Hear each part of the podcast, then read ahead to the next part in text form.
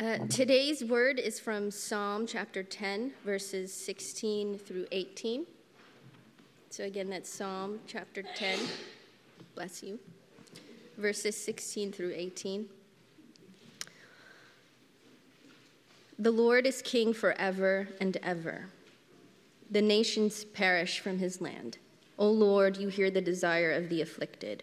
You will strengthen their heart. You will incline your ear to do justice to the fatherless and the oppressed, so that man who is of the earth may strike terror no more. So before Pastor Steve comes up, uh, let's take a moment to listen closely to the words from Martin Luther King Jr.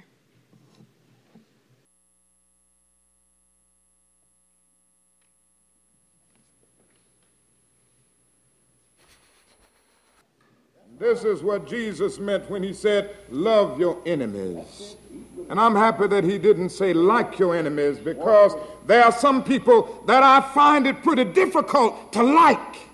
Like is an affectionate emotion, and I can't like anybody bombing my home. I can't like anybody who would exploit me. I can't like anybody who would trample over me with injustices. I can't like them. I can't like anybody who threatens to kill me day in and day out. But Jesus reminds us that love is greater than like. Yes, sir. Love is understanding, creative, redemptive goodwill for all men. And I think this is where we are as a people in our struggle for racial justice. We can't ever give up. We must work passionately and unrelentingly for first class citizenship. We must never let up in our determination to remove every vestige of segregation and discrimination from our nation. But we shall not, in the process, relinquish our privilege to love. I've seen too much hate to want to hate myself. I've seen hate on the faces of too many sheriffs, too many white citizens, counselors, and too many Klansmen of the South to want to hate myself. And every time I see it, I say to myself, hate is too great a burden to bear. Yes. And somehow we must be able to stand up before our most bitter opponents and say, We shall match your capacity to inflict suffering by our capacity to endure suffering. We will meet your physical force with soul force. Do to us what you will, and we will still love you. We cannot, in all good conscience, obey your unjust laws and abide by the unjust system because non cooperation with evil is as much a moral obligation as is cooperation with good, and so throw us in jail. And we will still love you bomb our homes and threaten our children. And as difficult as it is, we will still love you. Send your hooded perpetrators of violence into our communities at the midnight hour and drag us out on some wayside road and leave us half dead as you beat us, and we will still love you. Send your propaganda agents around the country and make it appear that we are not fit culturally and otherwise for integration, but we'll still love you. But be ye assured that we will wear you down by our capacity to suffer. And one day we will win our freedom. We will not only win freedom for ourselves, yes, we will so appeal to your heart and conscience that we will win you in the process. And our victory yes. will be a double victory. Good morning, everyone. It's uh, as a preacher, you never want to have to follow Martin Luther King Jr. it's a tough assignment. Um, but man, a good thing I think to spend a moment this morning and hear those words. Um, I think they're every bit as relevant uh, now as they were 40 years ago or 50 years ago, whenever he uh, preached that sermon. So, uh, a good place to start this reminder, uh, this call to love each other, even if we don't always like each other. So, let's pray, and then we'll turn our attention to Psalm 10. Father, we, uh, as always, are are grateful this morning to be able to be here. Uh, grateful for the freedom to, to gather and to worship and to hear from Scripture and to take communion and to enjoy the relationships that we have with one another. This morning, though, expand our vision just a little bit more Help us see beyond what happens here, even on Sunday morning. As we've just sung, you are the God of this city, you are the God of this nation. You are king over your entire creation. And even in the moments when it feels like there's no possible way that could be true, ground us in the truth that you are king and that your plan for your creation is, is uh, it includes us, but it is so much bigger than our personal individual stories. There is something really large at work in the world that you are up to, restoring things back to the way that you intended them to be. And so may we grow in our capacity to uh, work with you in that, partner with you in that, point people in that direction. And as we just heard, God, expand our ability to love. And to love uh, in a way that crosses uh, divisions, that um, builds relationships between people in ways that are unexpected and surprising, and only the results of your gospel taking root in people's lives. We pray all this this morning in Jesus' strong name. Amen. Okay, Psalm uh, 10. Um, Pastor Albert is, uh, is out of town this weekend, and so we're going to um, look at the Psalms again. We've been uh, making our way through the Gospel of Mark, and in the weeks when we've um, taken off from that series, we've been looking at the Psalms. And so uh, today, uh, it felt like this was where we needed to go. So Psalm 10 is where we are. Jackie read the very end of it, but we're actually going to look at the whole thing. So if you have that open, look at ver- the first couple verses with me. Psalm 10 opens with two questions. Why, O Lord, do you stand far away? Why do you hide yourself in times of trouble? Start on a somewhat lighter note here before we uh, dive into the deep end. When I was, um, well, really the first four years of my driving career, I got a lot of speeding tickets. Like a lot of speeding tickets. I, I was like, they're like, oh, you're back at traffic school. Welcome back, Steve. Good to, good to see you again. And it wasn't just speeding tickets. I got, I got in trouble for doing all kinds of things. One time, this is sort of an infamous uh, Steve story, um, on, our, on our campus at the University of the Pacific in the great city of Stockton, there is this little run of like five stop signs that are all 100 yards apart. It's the most ridiculous thing in the world. I, got, I ran all of them one time, just right through them. That, that ticket, by the way, is, is one violation for each stop sign. So it was like five of those plus one speeding ticket all on one write up. It was not a good situation. That's actually a story for a whole other sermon, so you're going to have to come back at some point to hear how that one ends. The first two tickets I got, though, uh, were in very quick succession, within just a couple of weeks of each other. And the second of those two really stands out to me for a couple of reasons. One, I got pulled over right in front of my sister's school. So, super embarrassing, very public uh, experience as I was dropping her off for school. My sister Sarah, by the way, man, she was out of that car so fast. I, I wasn't even into like getting my driver's license and registration before she was in her classroom. Um, but the other reason that one stands out to me is I was the officer told me I was going like 38 in a 25 zone in a school zone, so I'm like, oh, this is a good one. Um, but it, it stood out to me because it felt in the moment like it was particularly unfair. My sister's school was just a couple of blocks away from uh, where I went to high school. At my high school, the guys at my high school, we had a reputation for not being good drivers. Apparently, I fully embraced this identity.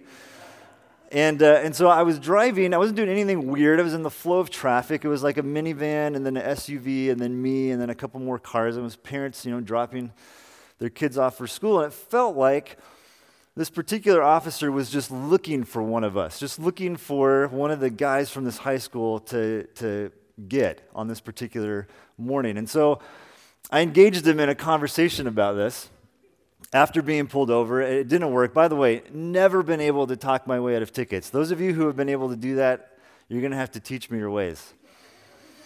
Although I will say this, okay, and you're probably thinking, like, I'm never getting in a car with Steve. but I've never really been in an accident, and I haven't gotten a ticket in over 10 years, so I, th- I think I've learned, I've learned my lessons. But it felt like, again, I had been singled out in that particular moment. Uh, I was kind of the easy high school kid target. Now, I begin here and I share this fully aware that there are many things, many, many things that uh, we have faced, myself included, far more egregious and challenging than getting a speeding ticket. But again, I want to start here on the somewhat lighter note because it does highlight this feeling that all of us have felt of unfairness of why is this happening to me right now? The unfairness, the injustice of life, it's a universal experience. And again, some of us face this in a far more uh, visceral, daily way than others, but we've all had to deal with it at some level. And no matter how hard we may try to isolate ourselves from it, the unfairness uh, and injustice of this world, this side of heaven, we cannot get away from it. You cannot run away from it. You cannot escape it. The Psalms spend a lot of time giving expression to these experiences, these feelings. Here's just a couple of examples. Psalm 58 Do you rulers indeed speak justly? Do you judge people with equity? No. And you have to read it that way. no. In your heart, you devise injustice, and in your hands, mete out violence on the earth. Psalm 94 Rise up, O judge of the earth, repay to the proud what they deserve. How long, O Lord, shall the wicked, how long shall the wicked exult? Anybody ever felt this way? Psalm 74, again, this question How long, O God?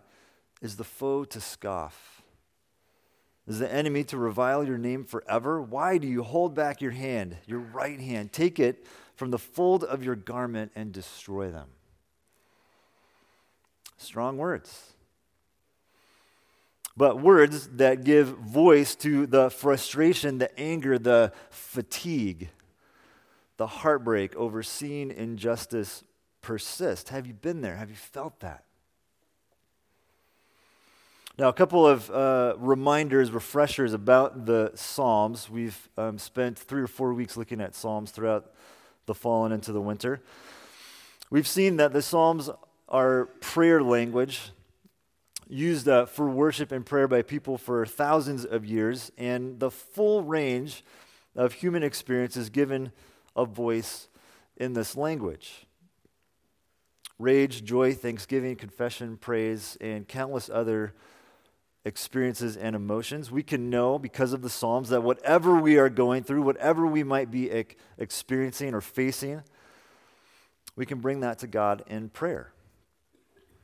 Nothing is off limits, nothing too big, too difficult, too ugly, too weird to be brought to God in prayer. We've also seen that there are three basic categories of psalms there's praise psalms, thanksgiving psalms, and psalms of lament. Now, 40% of the psalms are psalms of lament. It's almost half. These expressions of sadness and anger over the unchecked wickedness and injustice that goes on in our world. 40%. Psalm 10, it's a lament psalm. It begins with these poignant questions. Again, why, O Lord, do you stand far away? Why do you hide yourself in times of trouble. Now, these are not philosophical, theoretical questions. The, the psalmist is not going to go into a discussion here or a pontification about why suffering exists or why good things happen to bad people or anything like that. Theologian Tremper Longman writes These questions are asked not so much to receive an explanation as to prod God into action. These are a call to action. God had entered into a covenant with Israel and had promised that he would be with his people, and now the psalmist wants to see God take action on his behalf. When are you going to get involved in all of this madness that is going on? There's, there's a certain level of boldness in the Psalms, right? In the way the psalmist prays and interacts with God. It makes me wonder if sometimes our prayers are too nice. Maybe we need to pray a little more meanly. Now, verses 2 through 11, the psalmist is going to make the case to God why he should be getting involved. He's going to list out all the injustices that he's witnessed to. The source of the injustice is this character, this wicked character, the wicked or the wicked man. And the, the things that he does can sort of be grouped into a couple different categories. First, the wicked are identified by their pride. Verse 2 calls the wicked man arrogant. Verse 3 says the wicked boasts of the desires of his soul. And verse 4 again speaks to the pride of the wicked.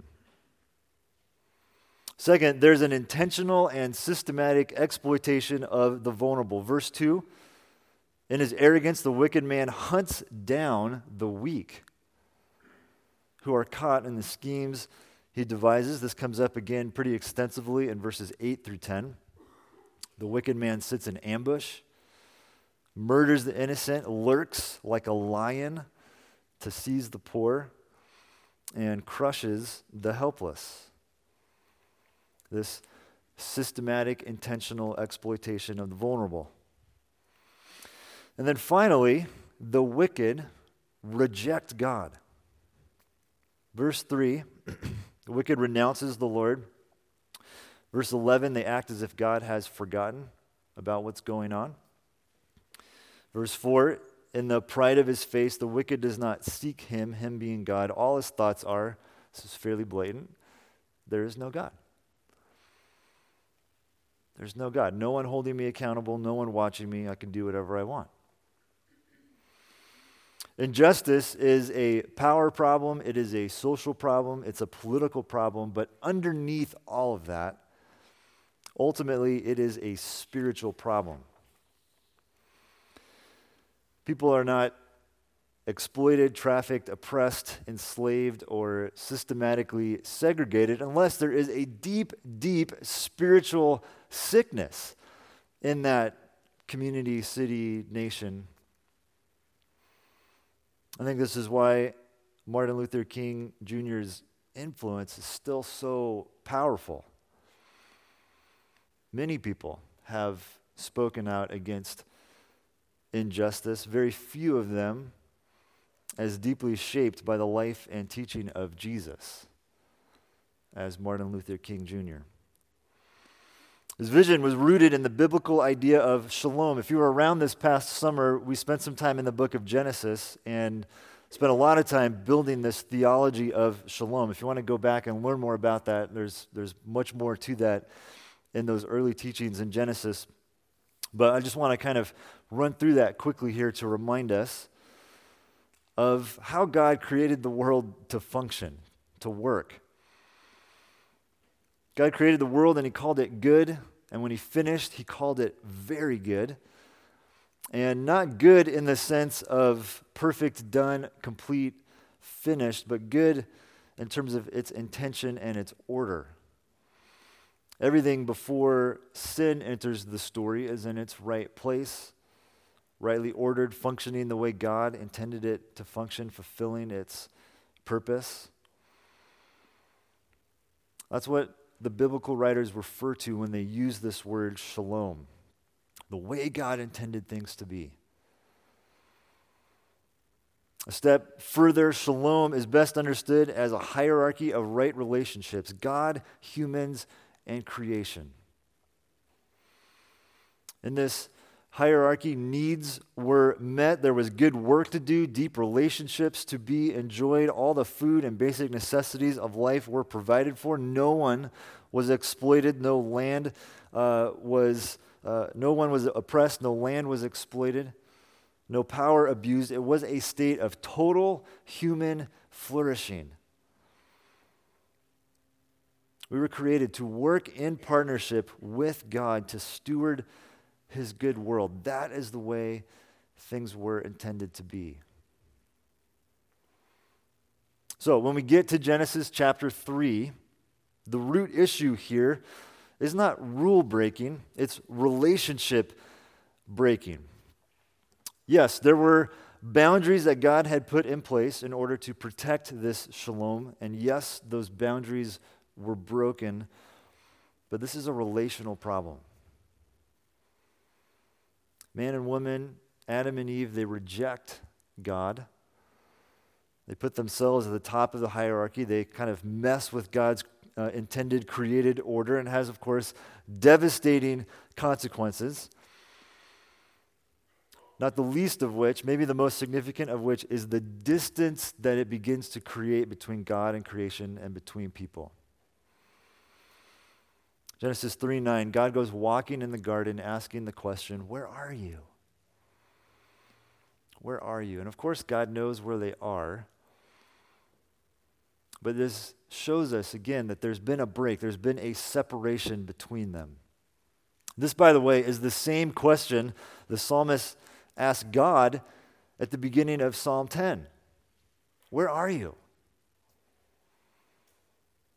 Sin, at its core, is about breaking right relationship with God and with each other, and the result is that it creates distance. At its heart, that is what injustice is. It's about separating. And at its heart, justice is about bringing things back together, putting things back together, back to the way God intended them to be. And as you, as you read through the book of Genesis, you see these separations grow. You see violence escalate. You see tribes of people form. They start plotting against each other. Power becomes consolidated. And the result of that always is the weak and the vulnerable get exploited. Again, all the result of rejecting right relationship with God. Now, this brings us back to Psalm 10. Okay, the wicked person described in verses 2 through 11 has fully embraced what we might call an anti shalom way of life. Embracing injustice, creating these great distances between people. And it's so pervasive and all encompassing, the psalmist doesn't know anything else to do but lament and to plead for God to intervene in some way. So, these opening questions in verse 1 here are meant to prod God into action, but I think they also force us to ask some questions of ourselves. The first, similar to a question I asked earlier, is do we pray like this? Do we lament and call God to take action against the injustices that we are witness to? Interesting thing about Psalm 10 is that it doesn't appear that what the author is describing is something that he is experiencing personally. Maybe he is, but he doesn't talk about it in that way. This is more about seeing what is going on and calling it out. Ultimately, this is a, a, a, psalm about standing up for the poor and the fatherless and the oppressed. Those words that Jackie read for us a few moments ago. So I think the other big question that this forces us to ask is do we hear these cries? Do we hear the cries of the oppressed? Do we see the injustices that are being perpetrated in our world, or do we try to isolate ourselves from them? I'll tell just a, a little bit of my own story because I think this is a big part of my personal journey. I don't have time to get into all of it, and I share all of these fully aware that I still have a very long way to go on this journey, but these are a couple of things that have helped soften my heart, help open my eyes to the injustices in our world. The first of which, maybe the most important of which, is Scripture itself. It's all over Scripture. God's hatred of injustice, his heart for the vulnerable and the oppressed. Two places that have been specifically challenging to me the Old Testament prophet Amos and the Gospel of Luke. Hear these words from the book of Amos Seek good and not evil, that you may live. And so the Lord, the God of hosts, will be with you, as you have said. Hate evil and love good, and establish justice in the gate. The word good shows up there twice in just those two little verses. It's the Hebrew word tov. It's the same word from Genesis chapter 1. When God says his creation is good, he says it is tov. 361 times shows up in the Old Testament, translated as good, reminding us of shalom, of the way that God intended the world to be. In the book of Amos, these particular words come right in the middle, and if you read through the book of Amos, there's just a lot of negative stuff. it's a lot of just listing all of the horrible things the people of Israel have done. But there is this urgent message to repent, to turn from that wickedness and to seek good, to seek shalom. And the time that I've been able to spend in that book has been vital for me in learning about God's heart for, uh, for the restoration of his shalom. In the Gospel of Luke, we see Jesus confronting the unfairness and the injustice of his day through his actions, through the team of people that he assembles around him, of course, through his teaching, and ultimately through the sacrifice of his life, all of which is a fulfillment of his mission statement. Luke chapter 4 The Spirit of the Lord is upon me because he has anointed me to proclaim good news to the poor. He sent me to proclaim liberty to the captives, recovering of sight to the blind, to set at liberty those who are oppressed to proclaim the year of the Lord's favor. If you take uh, nothing else away this morning, hear God's heart from Scripture. These words from Scripture itself God hates injustice. Central to his plan of redemption, it's not just about saving individual souls. That's certainly part of it. But it's so much bigger than that. It is about restoring shalom, and the process of restoring shalom involves righting these wrongs. So, scripture has been hugely influential. The other big thing, or second big thing, has been a variety of different experiences that I've been fortunate enough to have. Probably the most uh, influential and, and really the first big one for me was the summer that I spent in Chicago, in inner city Chicago, as a college student part of an intervarsity urban project. That experience plunged me into a, a, neighborhood and a story that was way outside of anything that I had experienced prior to that. I was confronted with my sin, my racism, my prejudice. And again, it forever altered the way that I see the world and, in particular, the mission, the purpose of the church. Listen to these words from John Perkins. If you're not familiar with John Perkins, go buy one of his books this afternoon. He is a very wise uh, and amazing man. He says, How can we claim to be loyal to Christ's mission when we flee the mission field at our doorstep? Unless the church fulfills its responsibility to proclaim by word and deed the good news to the poor, the poor have no true hope. And so, again, words like these, these times in Scripture, these sorts of experiences, and the learning that went along with them, turned my world upside down, taught me that what God is up to is big. So much bigger than just me, so much bigger than what happens in a church on a Sunday morning.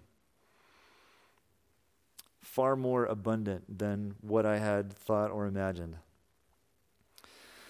Finally, I continue to learn about, be confronted with uh, the injustices in our world through different relationships. Um, and again, blessed to have a lot of relationships that have, have shaped me, real relationships with real people who have different stories, different experiences, vital to cultivating a heart like God's. For me, probably the most important of these is my relationship with my wife, Amy. Amy and I both grew up in Salinas, a town that's deeply divided between white and Latino, white and Mexican, more specifically.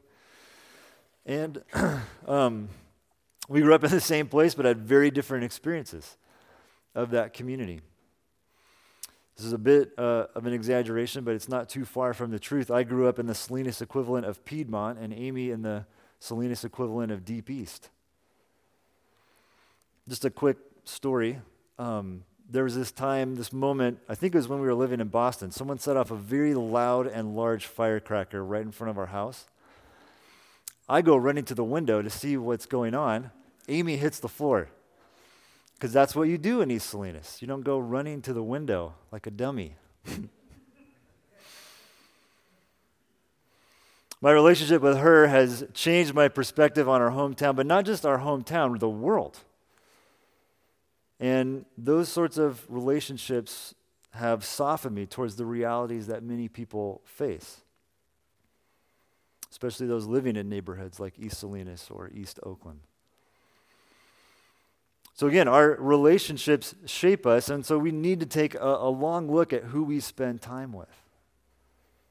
Do our relationships shield us from the cries of the oppressed, or do they help bring us closer? Now, verse 12, back to Psalm 10. Verse 12 says, Arise, O Lord, O God, lift up your hand, forget not the afflicted. Why does the wicked renounce God and say in his heart, You will not call to account? But you do see. For you note mischief and vexation, that you may take it into your hands. To you, the helpless commits himself. You've been the helper of the fatherless. Break the arm of the wicked and the evildoer. Call his wickedness to account till you find none. The psalmist sees and feels the injustice taking place around him. He gives voice to it, he names it, and he laments it. But again, the call to action here is directed towards God. Scripture makes it clear all throughout, from the beginning to the end, that we are to participate in this. Whether we're heeding Jesus' call to love our neighbor as ourselves or the command to do justice from Micah 6 8, this is where our church even gets its mission statement. It's clear that we have a role to play, but sometimes we forget that while we are called to do justice, only God Himself is just. God is the only one who can ultimately establish and bring justice. Jeremiah 17:10 I the Lord search the heart and test the mind to give every man according to his ways according to the fruit of his deeds. 1 John 1 9, if we confess our sins, he is faithful and just to forgive our sins, to cleanse us from all unrighteousness. Too often, grace and justice are set up as opposites, but that is a false dichotomy. Both grace and justice find their source, their ultimate source, in God. And they both require that we trust. They both require that we have faith that God will do what God has said he will do. That God is the one who decides who is just and fair and right and good. And this is where we come now to the end of Psalm 10, this uh, note of hope, reminding us that God indeed is good. That God will keep his word. The Lord is king forever and ever. The nations perish from his land. O Lord, you hear the desire of the afflicted. You will strengthen their heart. You will incline your ear to do justice to the fatherless and the oppressed so that man who is of the earth may strike terror no more. The good news is that it is not all on us. We can trust God to do his part. Yes, we will and should participate and fight for justice. We'll even talk about some ways we can do that here in just a moment. But we do not have the final word in this. And that's actually, I think, really good news because we have such a strong tendency to screw things up. But God, in His grace, invites us into the process, even though in the end it is all His work. Cornel West is famous for saying justice is what love looks like in public. And so we do trust God to be just and to bring justice, but we also must do our part to put on to put our love on display. So a couple of ways that we can do that. And these may sound really simple, but I think that they are important for us to think about as a community. So the first is we can pray, like the psalmist. We must pray, we must lament, we must cry out for God to move. And Jane talked a little bit about the prayer and worship night coming up. And like the Psalms, all things will be on the table uh, on those nights. But that will be, I think, an important and, and really good space to pray for justice to be done and to pray against the injustice that we see in our world. And I do think there will be many things to pray about along those lines in the coming days and weeks and months. Praying for justice, I think, also helps ground us and remind us of our role that we're not ultimately the ones in control of this. So we must bring these things to God. And I think that when we do that, He will respond. We will see Him move in some amazing ways. And I get really excited thinking about that. So we can pray and then we can listen. We need to listen to God, to His voice in Scripture, to these psalms of lament, to the Old Testament prophets, to Jesus' words in the Gospels as we continue our way through Mark in the coming weeks. We need to listen to God's voice. We need to listen to each other, to each other's stories. Listening to one another helps uh, uh, eliminate that distance that oftentimes exists between us. We need to listen to voices outside this community, even if they challenge us and make us feel uncomfortable. So we pray and we listen, and then we can participate and support good work. And there's a lot, there's a long list of things that we can get involved with. Some of you are already doing this. One of the things that I love about being a part of this community is hearing and seeing all the good work that you guys are doing uh, outside of these walls or in connection with, with us or with other things that we are partnered with.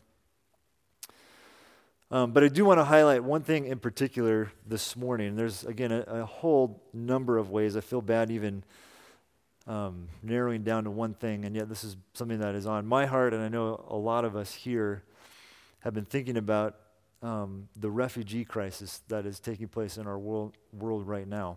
I was at a conference this past summer, and there was a, a person speaking at it who said, quite challengingly, that this particular issue, the mass movement of people around the globe and the refugee crisis that is resulting from that. This is the issue that will determine if the church still has credibility in two to three generations from now. A sobering statement. There are a lot of things that we can do, a lot of ways to be involved. If you've been around uh, here the last couple of months, you know of our partnership with 1951 Coffee, the good work that they are doing in the refugee community here in the East Bay. If you don't know, they uh, train folks in uh, the coffee industry to set them up vocationally, um, oftentimes as a first job or a first step uh, towards a career. And part of their endeavor has been working on a physical space, an actual cafe where they can employ some of the people who have gone through their program and help generate income to do more good work. And they're actually launching their cafe space this week. Um, and so on Tuesday is their soft launch. Next week is going to be their grand opening. One very simple thing you can do is simply go buy coffee there. go support what they are doing. If you want to know more about how to be involved with, with that, um, Doug, the founder, he's uh, one of the founders, is there in the back. And he's got some really cool ideas beyond just supporting the cafe and the work there, but some ways to help build uh, relational networks and get uh, some of these folks more plugged into community um, if you want to know how to do that, go talk to Doug. He's actually working in our cafe this morning, and so you can go uh, ask him some questions about that. I want to close with these words from the Apostle Paul. Let us not grow weary of doing good, for in due season we will reap if we do not give up. I've seen a lot of people get really excited about some cause or some issue of injustice and then flame out after a couple of months. How do we not grow weary? What fuels and drives and motivates our doing justice is the love that we have experienced from God. Essentially, it's the gospel. God, who suffered the greatest injustice, who allowed himself to become sin, who allowed himself to be killed so that his creation could be justified. That love compels us to continue to do good, to continue to seek shalom to love in public, even if it's costly, uncomfortable, or messy. Do not grow weary in doing good. Let's pray.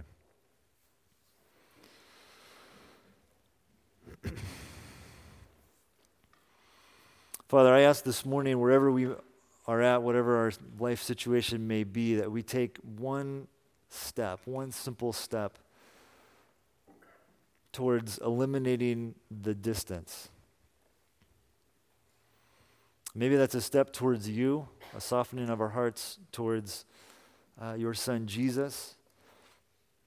Maybe that's a step of relationship, crossing a, a boundary or uh, striking up a friendship with someone we might not normally pursue. Maybe that's getting involved in uh, something here at, at Regen or something in our community. Whatever it is, God, may we have the courage to take that next step, whatever it may be, to continue doing good, seeking shalom, not because we are going to change the world or we're going to save anybody from anything, but simply because we're responding to the love that you have shown us, the lengths that you have gone to eliminate the distance between you and us. So may we not grow weary, but may that good work be fueled by the gospel. May it point people towards Jesus. May it point people towards your heart for all of creation to be redeemed. We pray all of this in Jesus' name. Amen.